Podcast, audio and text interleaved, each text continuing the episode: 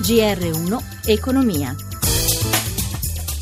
Ben trovati all'ascolto da Amalia Carosi. Dopo lo scivolone di ieri e una partenza incerta, le borse europee sembrano ora avviate a un recupero. Sugli indici ci aggiorna Sabrina Manfroi da Milano.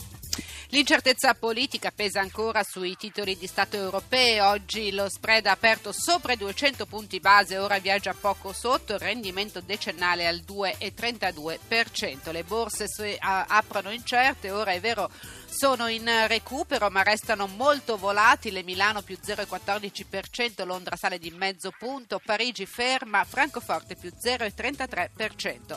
Dopo il crollo di ieri Unicredit è ancora in calo ma con cali decisamente più contenuti, meno 0,25% il titolo, i diritti perdono l'1,32%, ricordiamo il secondo giorno di aumento di capitale, un aumento di capitale da 13 miliardi di euro che finirà il 10 di marzo. Peggio fa Banco BPM che perde oltre il 3%, sul fronte opposto sale STM più 1,8%, intanto l'euro si indebolisce sul dollaro e scende a quota 1,0660, linea allo studio.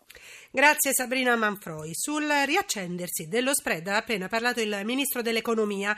Le vicende di questi ultimi giorni, di queste ultime ore, ci ricordano in modo sgarbato come un paese ad alto debito non possa non occuparsi della sua discesa, ha detto Piercarlo Padoan, che ha aggiunto: per il governo la riduzione del debito resta un obiettivo centrale. E sull'andamento dell'economia per i prossimi mesi l'Istat è ottimista. Nella nota sull'andamento dell'economia di gennaio, uscita pochi minuti fa, l'istituto prevede il proseguimento dell'attuale ritmo di crescita dell'attività economica. Sulla base dell'indicatore anticipatore per i prossimi mesi ci sono, dice sempre l'Istat, prospettive di miglioramento dell'attività economica.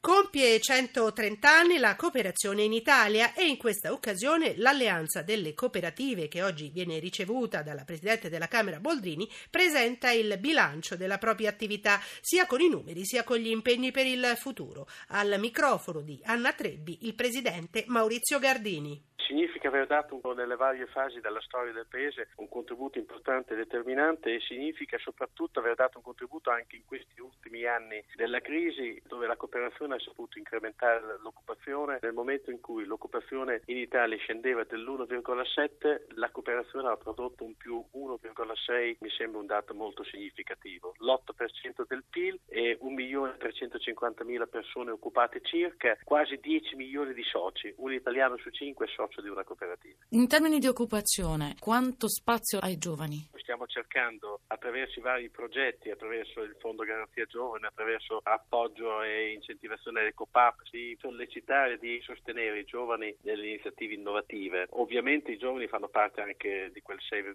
di occupazione che si è creata in Italia. Puntiamo molto sui giovani perché sono il nostro futuro. Quali previsioni per il futuro? Facciamo una previsione che varia a seconda delle nostre esperienze cooperative. Alle cooperative agroalimentari chiediamo di oltrepassare i confini nazionali e di diventare imprese globali che stanno sul mercato diffondendo il migliore del Made in Italy. Alle cooperative sociali chiediamo di essere attenti, di essere pronti a costruire insieme allo Stato un nuovo sistema di welfare per dare risposte ai bisogni che crescono. Alle cooperative di credito chiediamo di essere innovative, non rinunciando a essere presenti nelle comunità dove hanno sempre presidiato e sostenuto le piccole e medie imprese. Alla cooperazione di consumo di essere sempre calmieratrice, sviluppo e diffusione di un prodotto eccellente dal punto di vista della qualità. Chiediamo a tutte di alzare la soglia della legalità.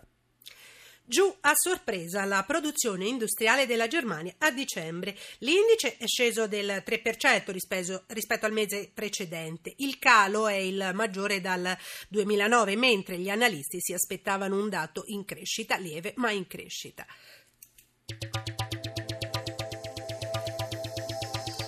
Ringrazio Cristina Pini, grazie anche a Emiliano Trocini per il supporto tecnico.